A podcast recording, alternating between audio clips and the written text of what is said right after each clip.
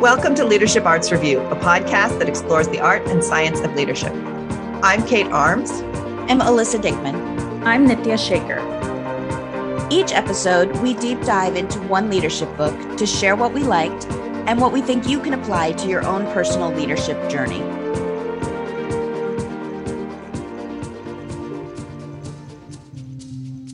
All right, today we are talking about Rebel Talent by Francesca Gino. A little bit about Rebel Talent. In this book, Francesca Gino shows us why the most successful among us actually break the rules rather than conform, and how rebellion brings joy and meaning into our lives.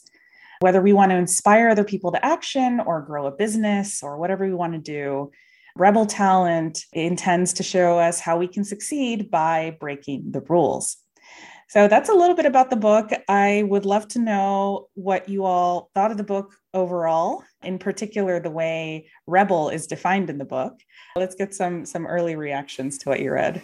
Okay, I'll just dive in. I had mixed feelings about the book the first time I read it, and I read it. I read it once and skimmed it again because I came away the first time feeling like it was lovely stories about anecdotal successes and it felt a little lightweight and it felt a little like it understated some of the risks mm-hmm. of being a rebel. I'm a rebel who's lived with the risks of being a rebel my whole life. And so there was a bit of resistance to that.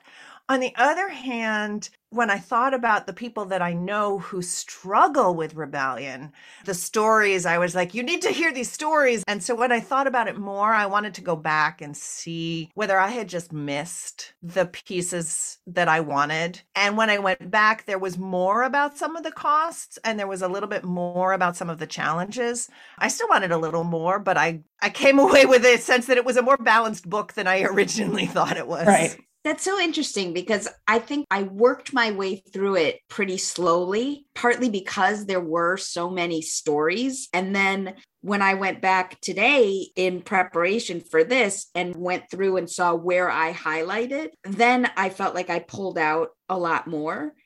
The interesting thing to me is when I pulled things out and I looked at the big points, whether it was the titles of the chapter or at the end, the eight principles, it felt like it was very similar to other things that we have read, which I like. I know that we've been doing this now for a while, and I think it's so interesting to see similar things in different books from different writers because different people will resonate with different packaging.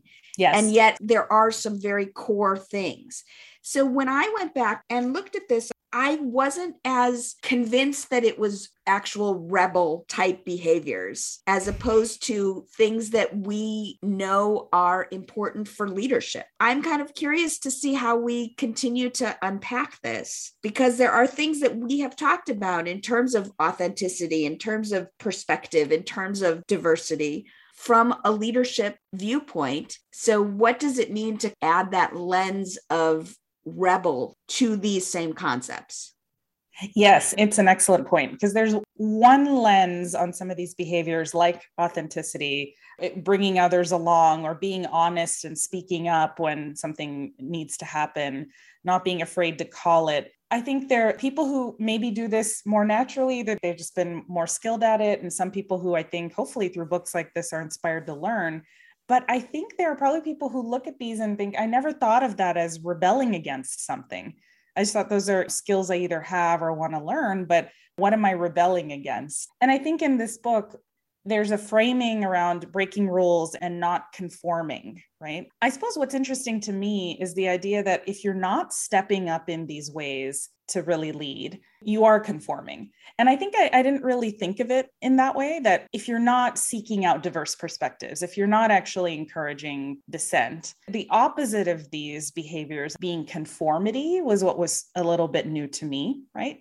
If you don't reveal yourself, if you don't share of yourself, that's conformity. And in a way, I think the framing of this book sort of positions it as like shake it up a little, right? Rather than like learn this new skill and practice it, it's like tr- try shaking it up and see what happens.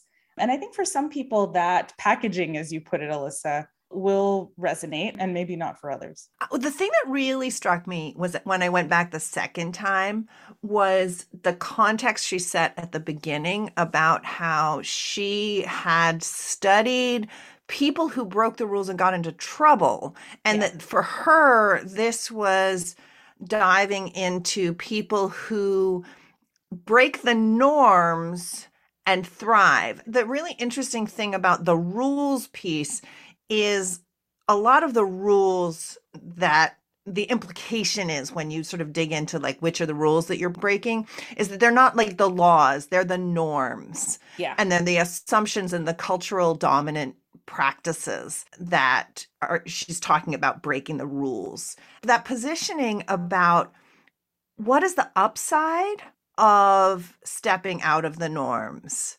framing was really a good reminder that this was a book coming from somebody who had looked at sort of the places that this goes wrong. Yeah. And then this is the question of why should you even consider it?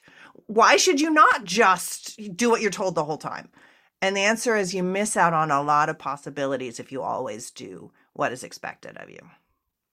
Yeah, exactly. The positioning is the creativity that gets unleashed, the possibility that gets unleashed, the potential in you and and the resourcefulness in you that could get unleashed is worth the risk is at least part of the thesis here. I, I, also think too that when you think about the word rebel referencing the, the identity component of that i was struck by some of these stories that are in here because it's so chock full of stories in how many of these folks if you ask them would would have self-identified as a rebel or not. Some of them would and some of them wouldn't and I think that goes for leaders too who are reading this book, right? Like you said, Kate, some people may go in being like, yes, I'm a natural rebel. I question things, I, I do this and do that. So there's an identity piece that's mixed into all of this where the labeling matters, right? What helped me digest the book and, and helped me resonate with it was even though I don't really attach that label to myself, I don't consider myself particularly rebellious as such. I think this idea of what are the, the costs of not doing it and the upsides of doing it helped me see it in a, in a more cost benefit analysis way. That that, that uh, yeah. resonates with me more than kind of a question everything type of rebellious language that was something that really struck me was this idea of the cost of conforming yeah, and as yeah. you said, Nithya, missing out on opportunities, also the personal cost. Something that jumped out at me was when she says there's actual damage to our self esteem when we're praised for inauthentic behavior. Yeah. So when yeah. we kind of go along to get along and then we're praised, we actually start to lose more and more of our own individuality. So the, yeah. the personal cost as well as then the organizational cost of conforming that put a different spin on it for me as well. Yeah the organizational cost of demanding conformity and the cost benefit analysis of really of how much constraint you put on and how much room you have for dissent is so important as the world changes really fast and as technology just transforms everything on what seems to be like a daily basis. Because organizationally, you have to keep the lights on. People need to get paid. There are things that need to happen. You know, your regulatory filings need to get filed. Right. And you have to be adaptive. That adaptiveness requires people thinking outside the box. And organizationally, that's a huge challenge for pretty much every organization in the world right now. Yeah, even organizations in industries that purport to be quote unquote rebellious, right? Or progressive or disruptive, and all these, these great words that we hear, even there it's hard, which I find fascinating because I think we maybe associate conformity and groupthink and all these things that, that Gino talks about I, I, don't know about you two, but at least for me, I associate those with kind of stodgy old industries, you know, not not really operating in the new century. It's as true at the kind of fancy, fast-paced tech companies as it is at these so-called stodgy places. Just because your product may be disruptive, it doesn't mean that your culture or your approach or, or ways of thinking are necessarily disruptive too. So I really think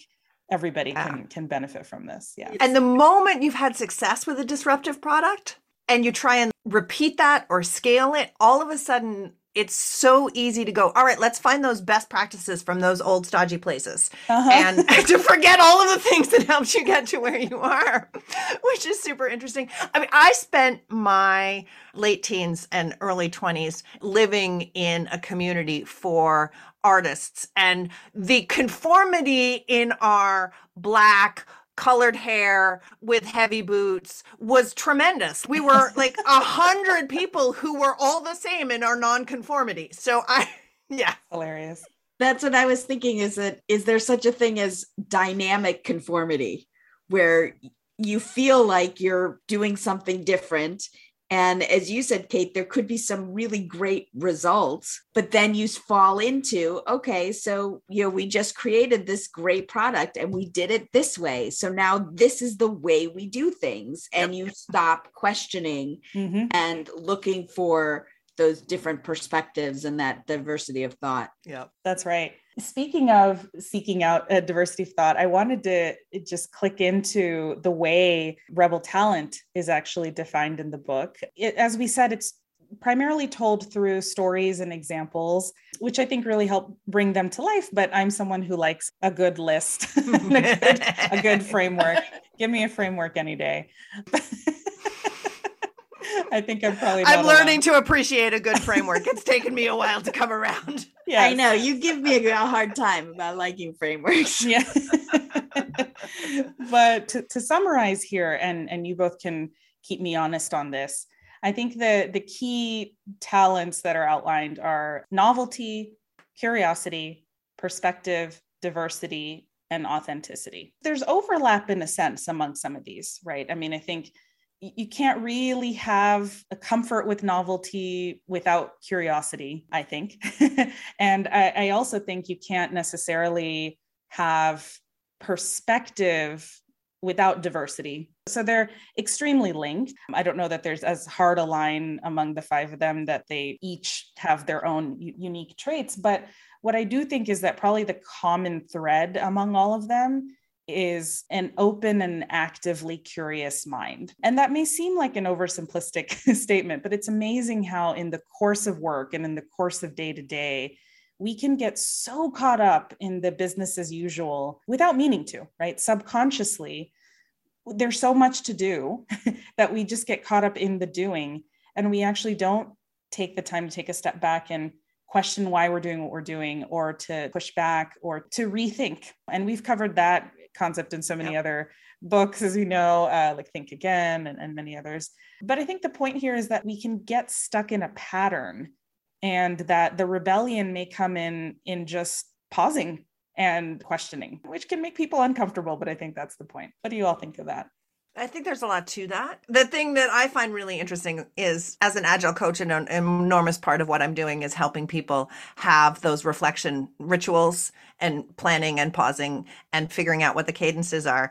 And at some point, that becomes so normalized that we do all of those things but don't actually ask the deep questions. And so shaking it up takes another twist at that point.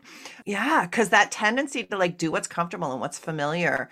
At one point i wrote this one down because it was so spot on as far as i'm concerned. She said rebel leadership means fighting the natural human urge to stay with the comfortable and the familiar. That constant mm-hmm. need to mm-hmm. shake it up and to be like i'm comfortable. What's dangerous here now? Yeah that willingness to be uncomfortable that willingness to say, I don't know, let's find out. To say that knowing that there's some discomfort there, but I also kind of like the angle of almost fun that she uh-huh. puts on that. There was something that it just made me laugh as I continued reading, and everything was like, so we tried this. So, you know, we had this question. So we ran this experiment and then we asked people to do this. And then we, and it was like her world is just this one big laboratory of let's find out. And so I loved that feeling throughout the book that then reinforced what she's saying in this in terms of, I don't know, let's find out. And when we're looking to find things out, let's be curious. Let's bring in those different perspectives and then let's do some self reflection. So, to your point, Nithya, to me, it was all linked and they all went back and forth with each other to form this overall idea of shake things up, see what can come from something new. Yes, exactly. It's a spirit of experimentation. And it amazes me sometimes how many leaders at companies will claim to be in favor of experimentation, who will claim to be agile, Kate, to use that word. Yep. We build in an iterative way and we want to be innovative and how in practice that doesn't actually happen. And you know just to name it there are risks to doing that. Yep. And and we'll talk about that here in a second because that's a really important point is the, the risks and the pushbacks and and all of the pitfalls and things. But if we really were to question ourselves deeply here what would really be lost at the organizational level? Time money maybe other things right? But but largely it's time and money that we're afraid to lose in the spirit of experimentation. But what if we could take a page out of Gino's book and, and out of the books of researchers and experimenters and look at work more like a lab than like a factory? I do think things would be different if we asked what if and, and just tried things more. I mean, I think one of the things that's interesting listening to both the two of you in the last sort of couple of things that you said, Nithya, you sort of hit on the spirit of experimentation, and Alyssa, you hit on the playfulness. And I actually think that this is one of those places where intention matters so much. That spirit and attitude are are huge. The phrase positive deviance, it can't be like dist- like you can't do it destructively. It's so easy to be like I'm in it for me and I'm going to just like yes. throw things up and see what happens because it's fun for me to watch what happens when I stir the pot, right? It has to be in service of something that matters and it has to be held lightly and playfully or it has a tendency to either turn into just vocabulary. So that's, I see that all of the time where there's this vocabulary about experimentation and we're going to place a bet on this. But actually, what it means is like we've got our long range plan and here's our strategic plan. And we expect these experiments to play off this way. And actually, what we've got is a work plan. Right. But we use all of this language of because we've read all the right books, right? That's the thing. Like you read all the right books, and you're like, okay, we have to be playful. Like all of the books that we discuss, like we've read them all. We know that you need trust and you need authenticity and you need sort of stepping out there, and so we're gonna do that. Yeah. Like this, and we're gonna make sure we get it right. and it's that like attitude of we're gonna get it right that kills it. Yeah, that's exactly what needs to be let mm. go is that yes. we're going to get it right thing. It's like the vocabulary. Oh my goodness, Kate, that reminded me of yes and. We've talked about this concept of yeah. yes and that's drawn from improv comedy and I just I love it when I'm sitting in meetings and I hear someone say, "I'm going to yes and that." And then and then they go on to just totally push back and disagree and Yes and is yes and is an introduction to no, absolutely. Exactly. Yes right? that all the time. That's so funny because I was just in an experiential exercise with some students, and that was a big takeaway for me was the idea that yes and can be almost weaponized to use yeah. a term yep. I know yep. Kate has brought up before, but that idea of we put the language in so we think we're being collaborative and we're building and we say yes and but the intention is not behind it. So there's actually ways to have the intention without those specific words. And there's ways to use those specific words with the wrong intention. That's right. right. The people that I really love are the people who hate to hear the word no. And so some of them actually train other people and say, So whatever I ask for, you tell me yes, but. and I'm like, okay. Yeah, exactly. And I'm drawn into this thing of the positive intention behind rebellion. Mm, you know, yeah. to, to circle back to what you said, Kate, there's a way of doing this where you can make it about you and mm-hmm. be like, you know, I just want to be disruptive or I just want to say no to things. I just want to be contrarian, maybe. And I think that does distinguish positive deviance from I, guess just plain old deviance. and, and that's an important distinction for all the reasons we're laying out. You can't just do it to do it or to, to poke the beast. It has to be in service of whatever you're committed to, whether that's the company mission or just in service of better teamwork. There has to be some kind of outsized goal here. And I think that's reflected in all the stories and all the stories we read. there's some bigger thing that is the ultimate outcome that they're trying to achieve. And yet there isn't much attachment to that outcome. And I think that's what helps these folks really experiment. Yeah. There's something that I find missing in her qualities that I think is the one that makes the deviance positive. It's not just the perspective of seeing things as other people do, but it's actually the empathy and the connection and the we're all in this together. It's in service of something that's not my ego, that is grounded with that empathy. And that's where the positive comes from. If you've been in a room where there is this kind of positive deviance as a collaborative way of being, and I know we've been in rooms because we've been in these rooms together where we've had yes. this feeling where there's this this sense of we're wrestling with the hard stuff and it's crunchy and uncomfortable, but we're in it because we know we're looking for something that is meaningful, that is bigger than the conflict, that is bigger than the dissension, that is powerful, and we're in it with each other knowing and trusting that somehow this is going to grow us in our capabilities of achieving our goals and move us further towards our goals. When it happens that way and that trust that we're in it together for each other, when it's there, it transforms the ability to be comfortable with what is deeply unfamiliar, or at least willing to stay in it. Yeah. And the willingness to stay in it is definitely a crucial part of this because I want to talk a bit about the the risks of doing this or the pushback and the discomfort of doing this because we talked earlier about cost benefit analysis and the costs of not doing this. I, I want to talk a bit about the costs of being a rebel in the way that Gino describes. And Kate, you alluded earlier to the fact that it, it's touched on, you know, maybe not as, as much as you wanted it to. I, I felt similarly that I wanted to hear more about that especially in the context of you know today's work environments where there's there's a lot of talk around you know who has voice in the workplace and and who's really heard and who has power and things like that. And so it's touched on but i'd love to expand upon it here. What was your sense of how that discomfort is discussed in the book? And i'm also curious to know whether you've ever experienced that yourself. The thing that really resonated for me was implied in terms of this, which is she talks a lot about Bottura, the restaurateur, the chef yes. who sort of restaurant defied Italian cuisine from the bottom up. And even becoming a chef was defying his family. I think that's the first thing that happens is that for so many of us, really trying to be authentic about who we are and open to novelty and open to to challenging the norms is it puts us in conflict with our families and our cultures of origin.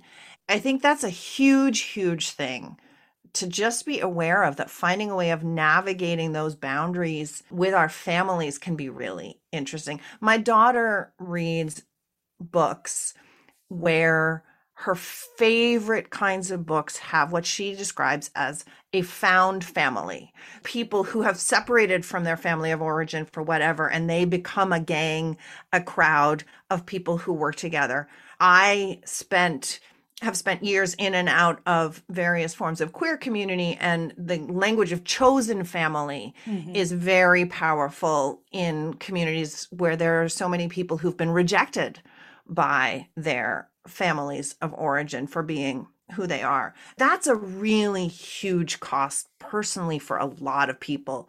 For my money, I think that's the biggest sort of why people need the language of rebel to embrace yeah. this because it feels like a deep rebellion. On a more corporate level, a couple of things like I so I was talking to an agile coach recently who said to me a story from one of her mentors who was like it's your job to get fired. If you think of your job being to get fired, it actually if your tendency is to hold back and not ask the hard questions because you need the job, mm-hmm. thinking of it's my job to get fired is like I have to ask the hard questions, the ones that might actually turn the tide that might actually be the ones that they don't want to look at that will give them the answers. And you mentioned who has voice and that kind of piece.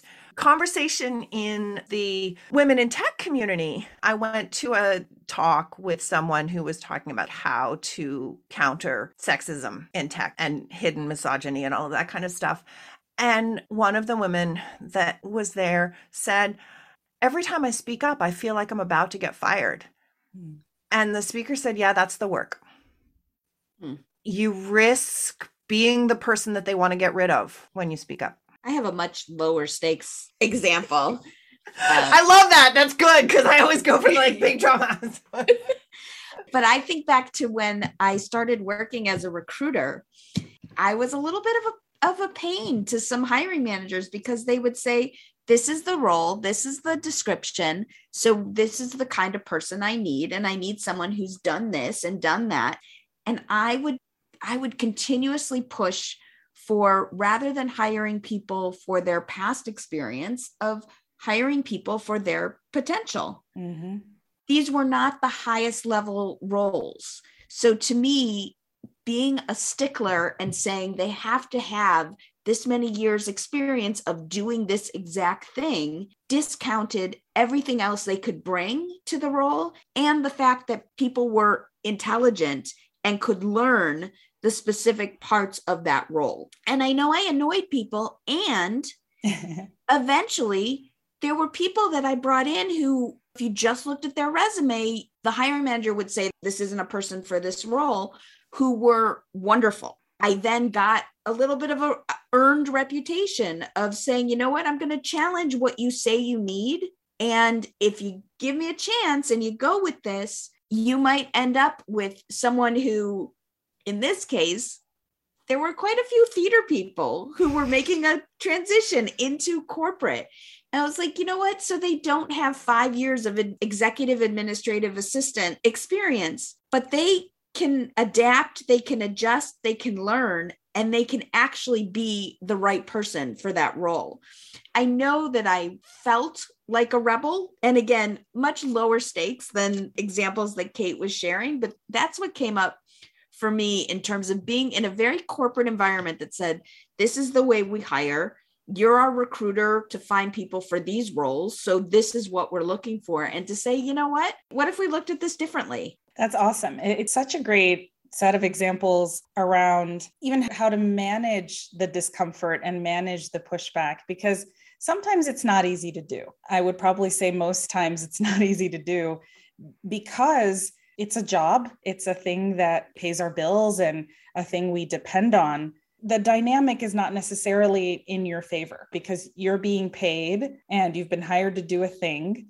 And I think our conditioning our whole lives is do the thing and get paid and, and keep doing the thing. And so it takes a certain comfort and patience with ourselves and with the possible changing of that dynamic to be able to say, this is worth getting fired or earning a different kind of reputation to be able to do this because there's something else that is bigger, whether it's the strategy or the commitment to hiring diverse talent, uh, like Alyssa brought up. There's some bigger commitment that makes that discomfort worth it, I think, in the minds of many of these folks. Equally, there may be certain things that you decide aren't worth that. And yeah. I just want to name that that's okay too. It doesn't mean burn the whole place down. like that may right? not be yeah. yeah. This thing about work and work being the place that pays the bills is really important and really makes a huge difference.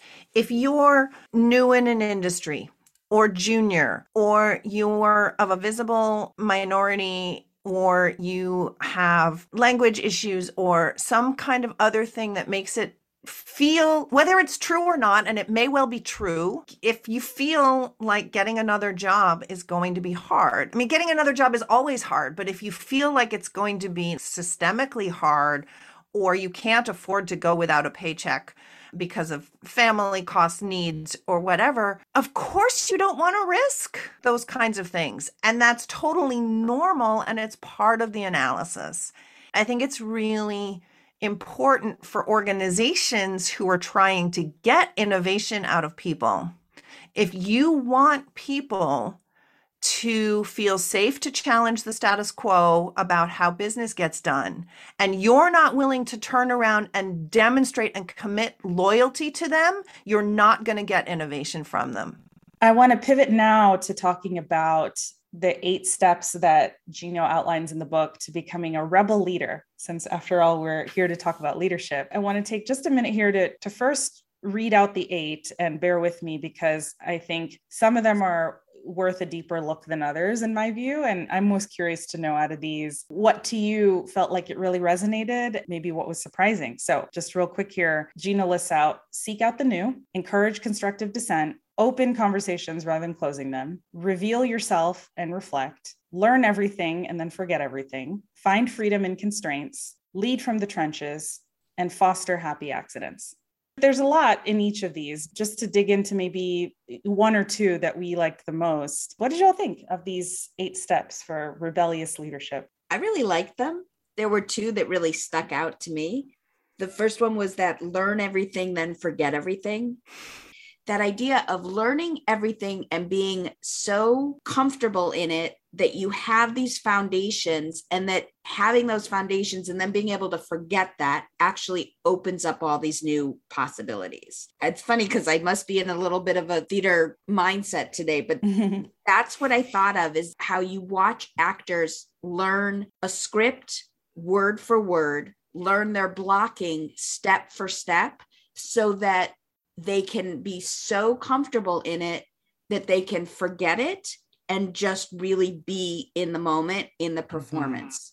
Mm-hmm. So that was the that was the analogy that came up for me in that idea of you know what you learn it so that it's there but then you forget it so that you can create something even bigger in that same space. And then the second one that really, really stayed with me was find freedom in constraints. That idea that sometimes we feel so constrained and we can get very focused on the constraint itself. What if we flip that perspective and say, okay, so these are the constraints. What's possible within these constraints? And to mm-hmm. open up that thinking. So those were the two that that really stayed with me. The one that I really am in a bit of a thing about these days is the encouraging constructive dissent and how active that has to be and how much safety there needs to be in an environment for dissent to feel constructive and how much work really needs to go into not responding badly when people make you feel stupid and when people have ideas that at first you're like what? It's hard to really really be open to dissent. One of the stories that I absolutely adore in this book is the stuff about Blackbeard and the deep democracy on the pirate ships. In this regard, the role of the quartermaster that serves as a check on the captain of the ship. If we're not actually engaged in a battle, when command and control leadership, fine, we'll follow the captain. Everything else there's this deep democracy and there's this role that is specifically crew's representative. And Alyssa, you've been bringing up the theater analogies. I think a lot about how in a union company, the stage manager, who is the project manager of the process, is the union rep for the actors. The project manager is protecting the people who are being the most innovative and vulnerable. And I think that that's a really, really valuable thing to think about is just how much structure it takes to provide that safety. And you have to commit to it. And the other one that struck me, because it's really hard to do when we work from home, is fostering happy accidents. Hmm. That we just have so many fewer unplanned, intuitive, pass in the hall kinds of moments. So, what can we do in our organizations to actually structure ways for things to not go as planned and just emerge? Because it's really hard when you have to actively and intentionally connect to a meeting yeah how can we we structure more unstructured time and and Yeah. spaces in a sense yeah I love what all of you are saying. All of those really resonated with me too. I think what I'll add to what you're saying is this thing of learn everything and forget everything. To me, that's the really foundational one to all of these because I think it applies so much to just how, as leaders, your so-called expertise can get in the way of doing Mhm. all of this right whether it's en- encouraging uh, dissent fostering happy accidents all of it you need to have the humility to let go of what you know and one of the things i like to tell my team certainly that i lead is that i like having a really clear structured plan not just for its own sake. I do like it for its own sake, but that not only for that, but it's so that when inevitably something goes off the rails, I actually feel like I have the freedom to improvise, very similar to that theater example. And I feel that when I have planned and I have done the work, I am more likely to hear dissenting views. I'm more likely to be creative because I've done the work. I think it's a reminder that you can't really get comfortable with these kinds of conversations unless you've done the work to be able to listen and learn, know what's out there, know what existing patterns of behavior there are, learned what past and current strategy are. You have to do the homework and then kind of hold it lightly. Don't hold it too tightly, I think is the key here. Otherwise, if you're holding it too tightly, your people are going to know and they're not going to speak up. Okay, to your point, they're not going to Yeah. feel safe to do that. And and they're not going to have that playfulness that's needed to kind of randomly come up with something crazy, right? It's just that mindset isn't even really going to be there because they know it's not going to be rewarded. Yeah. I mean, and thinking about the anti pattern, the pattern that sort of doesn't manage to get you into the spaces that you're having these conversations of someone who's leading a meeting and who's done all of the prep work and has got a proposed solution because they've thought through all of the things. And so they've got an idea of what we're, and if you come into the meeting and present that solution rather than presenting the context and some of the questions, it feels like a done deal when it lands in the room. And so it doesn't actually feel like it's inviting conversation. It feels like if I, I say yes or I, depending on your power, say yes and disagree in my head because it's having done that work that allows you to play, but you have to hold lightly to your solution. The other one that we see all the time in organizations is you do all the work, you come into the meeting, you get all of the things and the opinions and the questions and the ideas from other people, but you're not really listening because in the back of your mind, you already know what decision you've made. Yeah. And so it's that forgetting your conclusion that is so important. You don't have to forget all of the work that you did in there, but to have those constructive conversations, you have to hold that conclusion lightly or even forget it. Or you can be challenging yourself and say, okay, can I come into this meeting with two possible conclusions? At least then I'm open to conversation because I'm not stuck on one. All right, I think it's time to shift to our big thinkaways from Rebel Talent. I'd love to know what were the top nuggets that you're wanting our listeners to chew on. My think-away is her advice to follow a tangent. I think Hmm. sometimes we feel like we are on a certain path or we're thinking something through and something comes up and we see it as a tangent and we veer back to the path that we're on.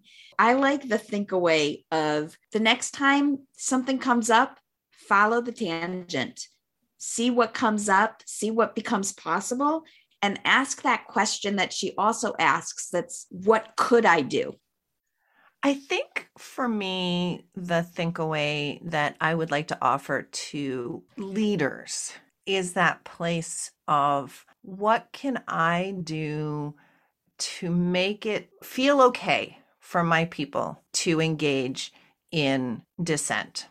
My thinkaways has to do with how you can tap into rebel talent in your personal life. Uh, we've spent a lot of time talking today about rebel talent in the workplace and what leaders and teams can do to tap into this for work and creativity to flourish. But what about who we are with our families, our friends, our partners?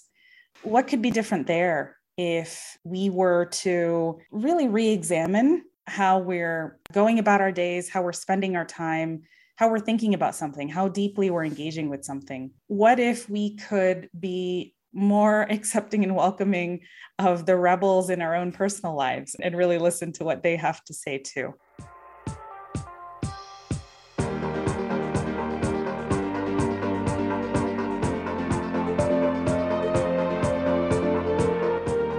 That was Leadership Arts Review. Thanks for listening. Be sure to subscribe wherever you're listening right now and leave us a review. It really helps us get the word out there. Tell two friends.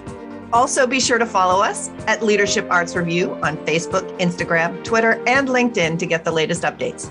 Our website is podcast.leadershipartsreview.com. Leadership Arts Review is a Four Impala production, music adapted from Nathaniel Wyvern's Sanctuary of the Sky Gods under license.